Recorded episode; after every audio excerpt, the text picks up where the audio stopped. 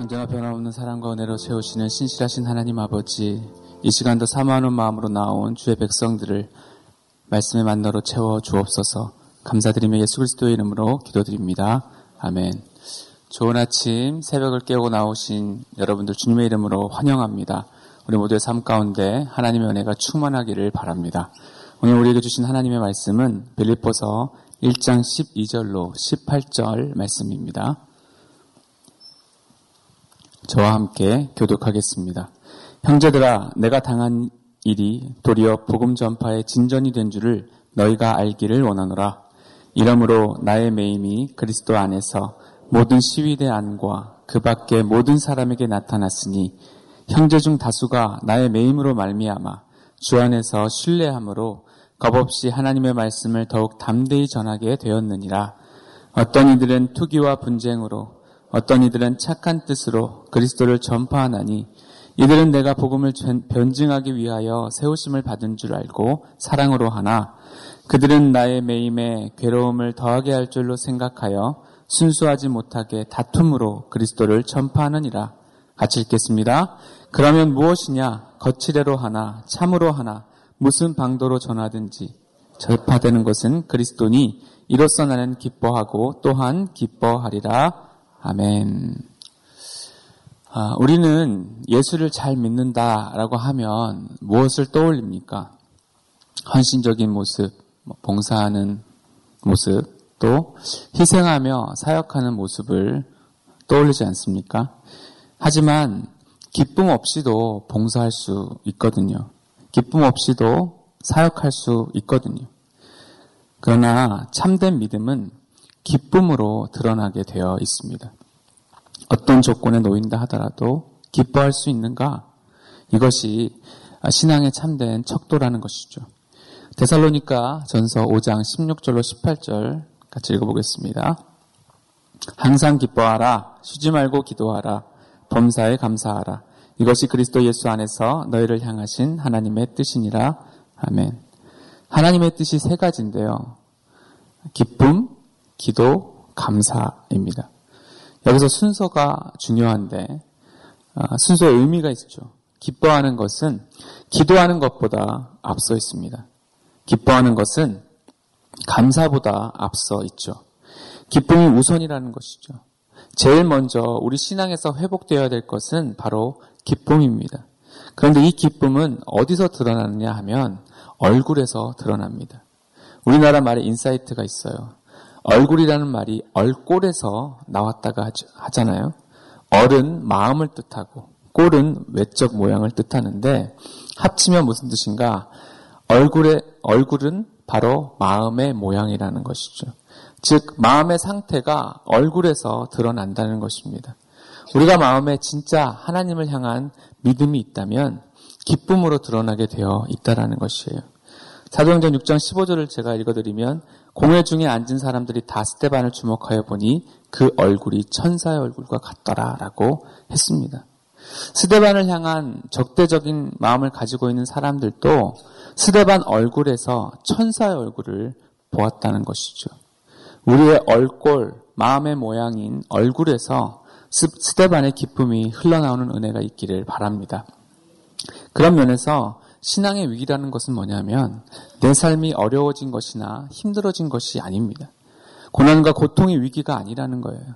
신앙의 위기는 나의 내면에 기쁨이 사라져서 찬송을 불러도 기쁨이 없고 말씀을 들어도 감동이 없는 것입니다. 스펄전 목사님 일화가 있어요. 오늘은 참 슬픈 날이야 하면서 우시더라는 거죠. 사모님이 궁금해서 물었습니다. 왜 슬픈 날이냐고. 오늘은 예수님의 십자가를 묵상하는데 감동이 없어 하면서 울더라는 거예요. 스펄전 목사님이 신앙을 제대로 본 것입니다. 신앙의 위기는 감동이 사라지고 감격과 기쁨이 없어질 때라는 것이에요. 그런 의미에서 기쁨의 서신인 빌립보서는 신앙에서 가장 중요한 것이 뭔지를 보여주고 있습니다. 신앙에서 제일 중요한 것은 기쁨이다. 기쁨을 어떤 조건 속에서도 유지할 수 있어야 한다는 것입니다. 빌립보서는 우리가 잘 알다시피 옥중 서신입니다.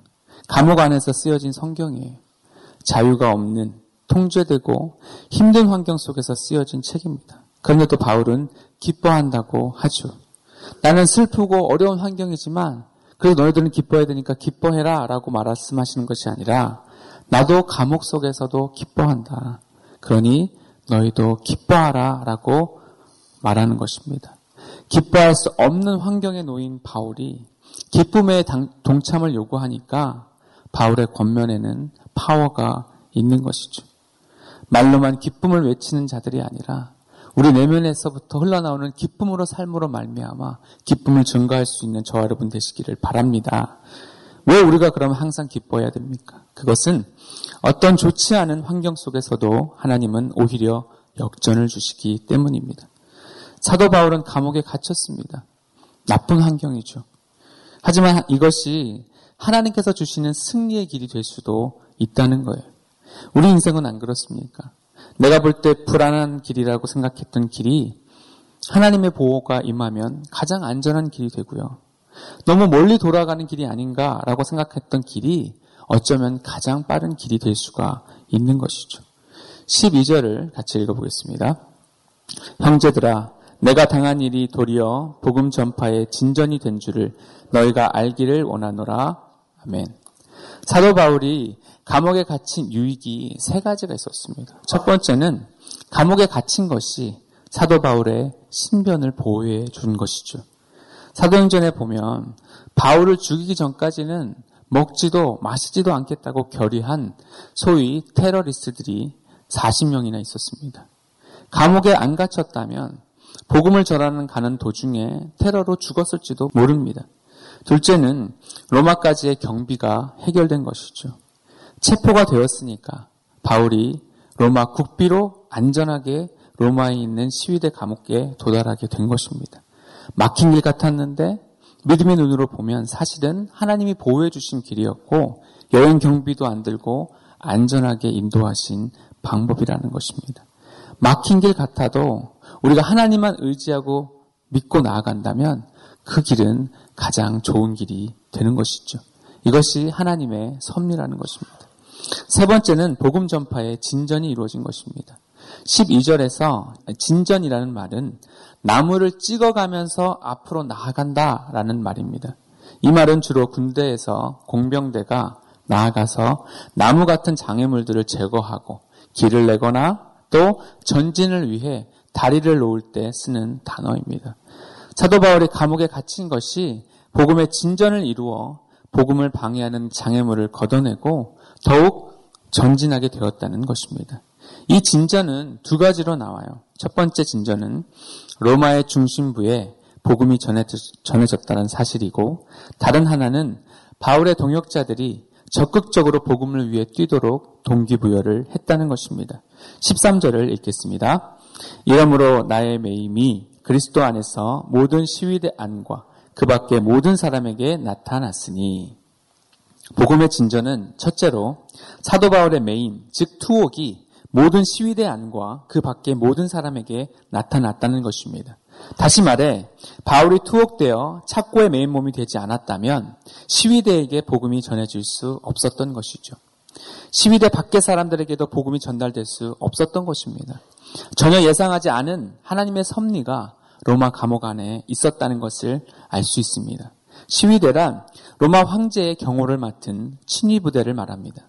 바울을 감시하는 사람들은 일반 로마 병사가 아닌 로마 황실을 경호하는 출신 성분이 뛰어난 사람들로서 일정 기간 동안 시위대 근무를 하면 로마 제국의 지도급 관리로 발탁될 수 있는 총망받는 엘리트들이 시위대였습니다.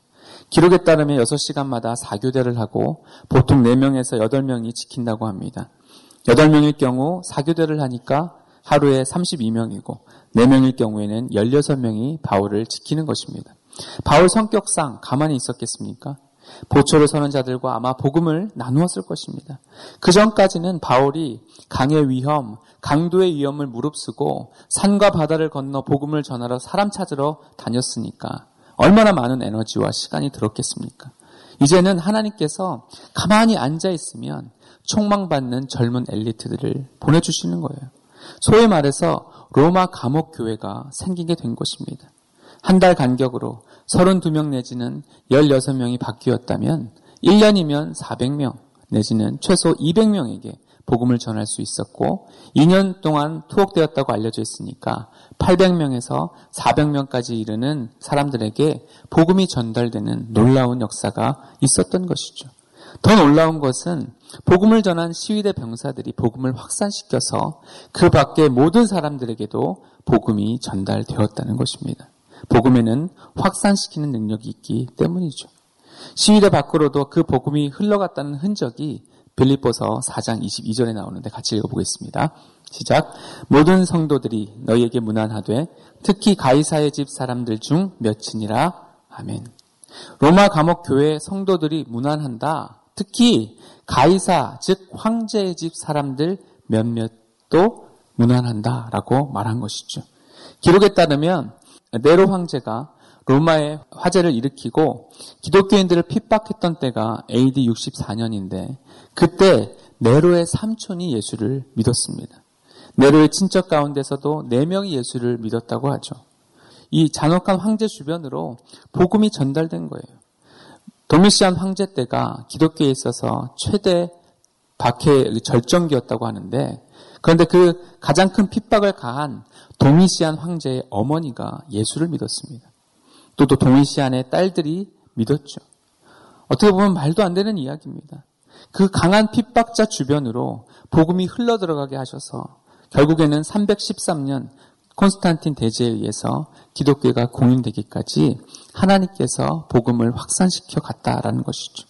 기독교 공인의 시발점이 바로 사도 바울의 로마 감옥 투옥 때 시위대에게 전한 복음이었다는 것을 우리는 추측해 볼 수 있습니다. 복음의 두 번째 진전은 바울의 투옥이 동역자들에게 거룩한 동기부여가 되었다는 것이죠.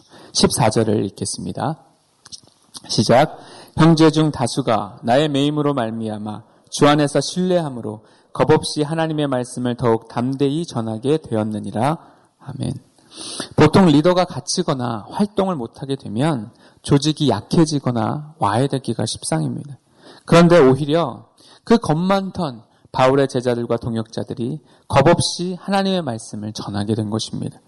바울이라는 버팀목이 곁에 없지만 그럴수록 더욱 하나님을 신뢰했다는 것이에요. 바울의 감옥에 갇히지 않았다면 어쩌면 이런 주도적인 그런 모습들이 어, 늦춰졌을지도 모르겠습니다. 그런데 바울이 갇히고 나니까 제자들이 수동적인 사역의 태도에서 능동적인 사역의 태도로 돌아서서 담대하게 복음을 전하게 되었다라는 것이죠. 그래서 때로는 우리가 어, 제자를 양육하거나 또 자녀를 양육할 때도 어떤 부분에 있어서는 홀로서기를 할 수 있는 시간을 마련하는 것이 필요한 것입니다. 내가 끼고 돈다고 데리고 있다고 해서 항상 성장하는 것이 아니라 실제로 필드에 나가서 뛸 수 있는 기회를 제공해 주어야 되는 것이죠. 보십시오. 하나님께서 바울의 투옥을 얼마나 아름답게 사용하셨는지를 말입니다. 바울이 접근할 수 없었던 엘리트 그룹들에게 복음을 전함으로써 로마의 심장부로 복음이 흘러가게 되었고 복음의 확산이 가이사의 집으로도 확산되게 되었던 것입니다. 뿐만 아니라 바울의 투옥이 남은 동역자들에게 동기부여가 되어서 하나님을 더욱 신뢰함으로 복음을 전하는 역사가 나타났습니다. 그전에는 바울 홀로 사역했다면 이제는 제2, 제3의 여러 바울들이 곳곳에서 일어나서 담대한 복음의 진전이 이루어진 것을 볼 때 하나님의 섭리라는 것이 얼마나 놀라운지를 보게 됩니다. 누가 감옥에 갇혀 지내야 하고 또 착고에 매이는 고난을 좋아하겠습니까? 누가 힘든 삶을 기뻐하겠습니까? 그런데 하나님은 그런 고난을 사용하셔서 복음의 진전을 이루셨다는 것을 우리는 기억해야 합니다. 그렇다면 우리들의 삶에 핸디캡이라고 하는 것이 무엇입니까? 지우고 싶은 과거와 고통이 무엇입니까? 로마서 8장 28절 읽어보겠습니다. 우리가 알거니와 하나님을 사랑하는 자, 곧 그의 뜻대로 부르심을 입은 자들에게는 모든 것이 합력하여 선을 이루느니라. 아멘. 하나님을 사랑하는 자로 하나님의 부르심을 받아 살아가며 하나님의 섭리를 믿는 자들에게는 모든 것, 여기서 모든 것에는 한계와 부족과 아픔과 고통까지를 다 포함하는 것이죠. 그 모든 것이 합력해서 선을 이루는 것입니다. 하나님 나라에는 쓰레기통이 없다라는 말이 있습니다. 어떤 실패라고 생각하는 것, 내가 지우고 싶은 과거도 하나님은 버리지 않고 다 사용하셔서 하나님의 뜻을 이루신다는 것을 믿으시기 바랍니다. 바울의 투옥의 자극을 받아 복음을 전파한 자들 중에는 선량한 의도를 가지고 복음을 전한 사람도 있었지만 불순한 동기로 전파한 자들도 있었다는 사실이죠. 함께 15절을 읽겠습니다. 어떤 이들은 투기와 분쟁으로 어떤 이들은 착한 뜻으로 그리스도를 전파하나니 두 부류가 동기가 다르다는 것입니다. 한 부류는 착한 뜻으로 전해요. 16절을 읽겠습니다. 이들은 내가 복음을 변증하기 위하여 세우심을 받은 줄 알고 사랑으로 하나. 착한 부류는 바울의 투옥이 복음의 변증을 위해 세워졌다는 것을 믿음으로 받아들이고 바울의 권위에 순복하며 바울을 존경하고 사랑했던 거예요.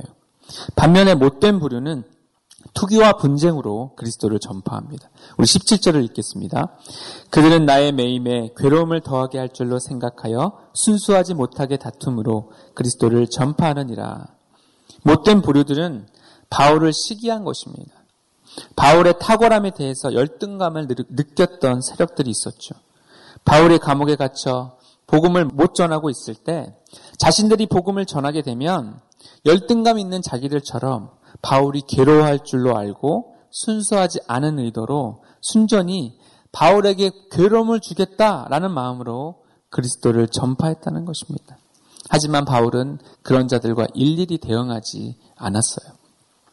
미생에 나온 명대사 가운데 이런 말이 있습니다. 순류와 역류에 대한 이야기입니다. 순류가 흐를 때 역류를 일으키는 세력이 있다는 거예요. 그럴 때 대부분은 그 역류에 놀라서 그 자리를 떠나간다는 것입니다. 그것이 역류를 일으킨 자의 목적이죠. 하지만 그때 즉각적으로 반응해서 물러날 것이 아니라 자신의 순류를 유지하고 그 자리에 머물러는 거예요. 그러면 그렇게 순리를 유지하는 것이 역류를 일으킨 자 쪽에서는 오히려 역류의 역풍을 맞은 꼴이 된다는 것이죠.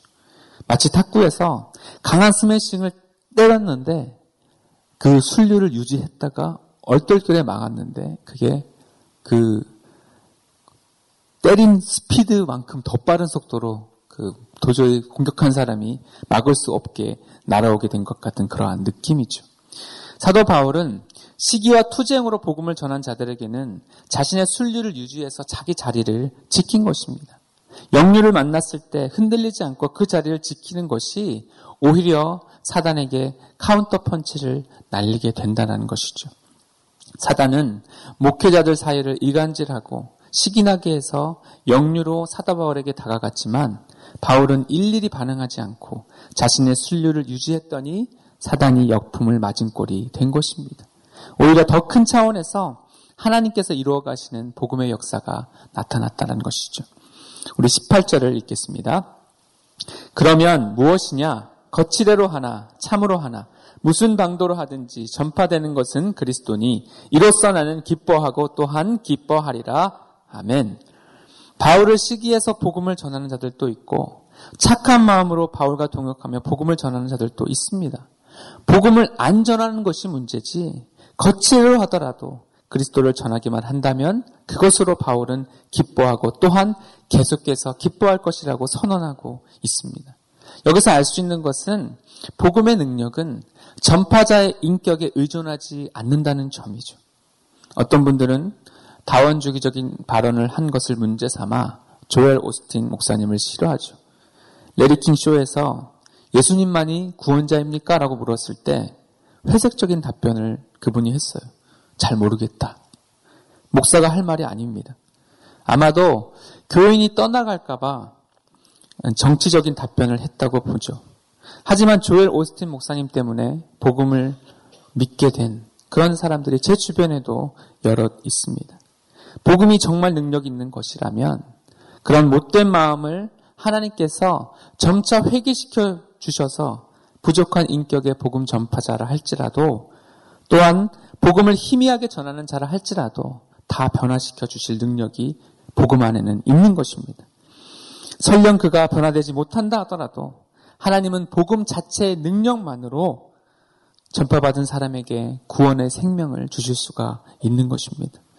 사도 바울은 명백하게 자신의 기쁨의 이유를 찾았습니다. 예수 그리스도가 전파되는 것이라면 그것으로 족하다는 것입니다. 기뻐하고 계속해서 또 기뻐할 것을 선언하고 있는 것입니다. 본인은 비록 감옥에서 쇠사슬에 묶인 몸이라고 하더라도 복음이 전파되는 것으로 그는 기뻐한다라는 것이죠. 사랑하는 성도 여러분, 저와 여러분에게 기쁨의 이유는 무엇입니까? 나 자신의 안일과 행복이라는 찰나적인 기쁨이 아니라 예수 그리스도가 전파되는 것이 우리 모두의 기쁨의 이유가 되기를 바랍니다. 말씀을 정리하겠습니다. 우리의 신앙은 어떤 상황 속에서도 기뻐할 수 있는가라는 것으로 드러납니다.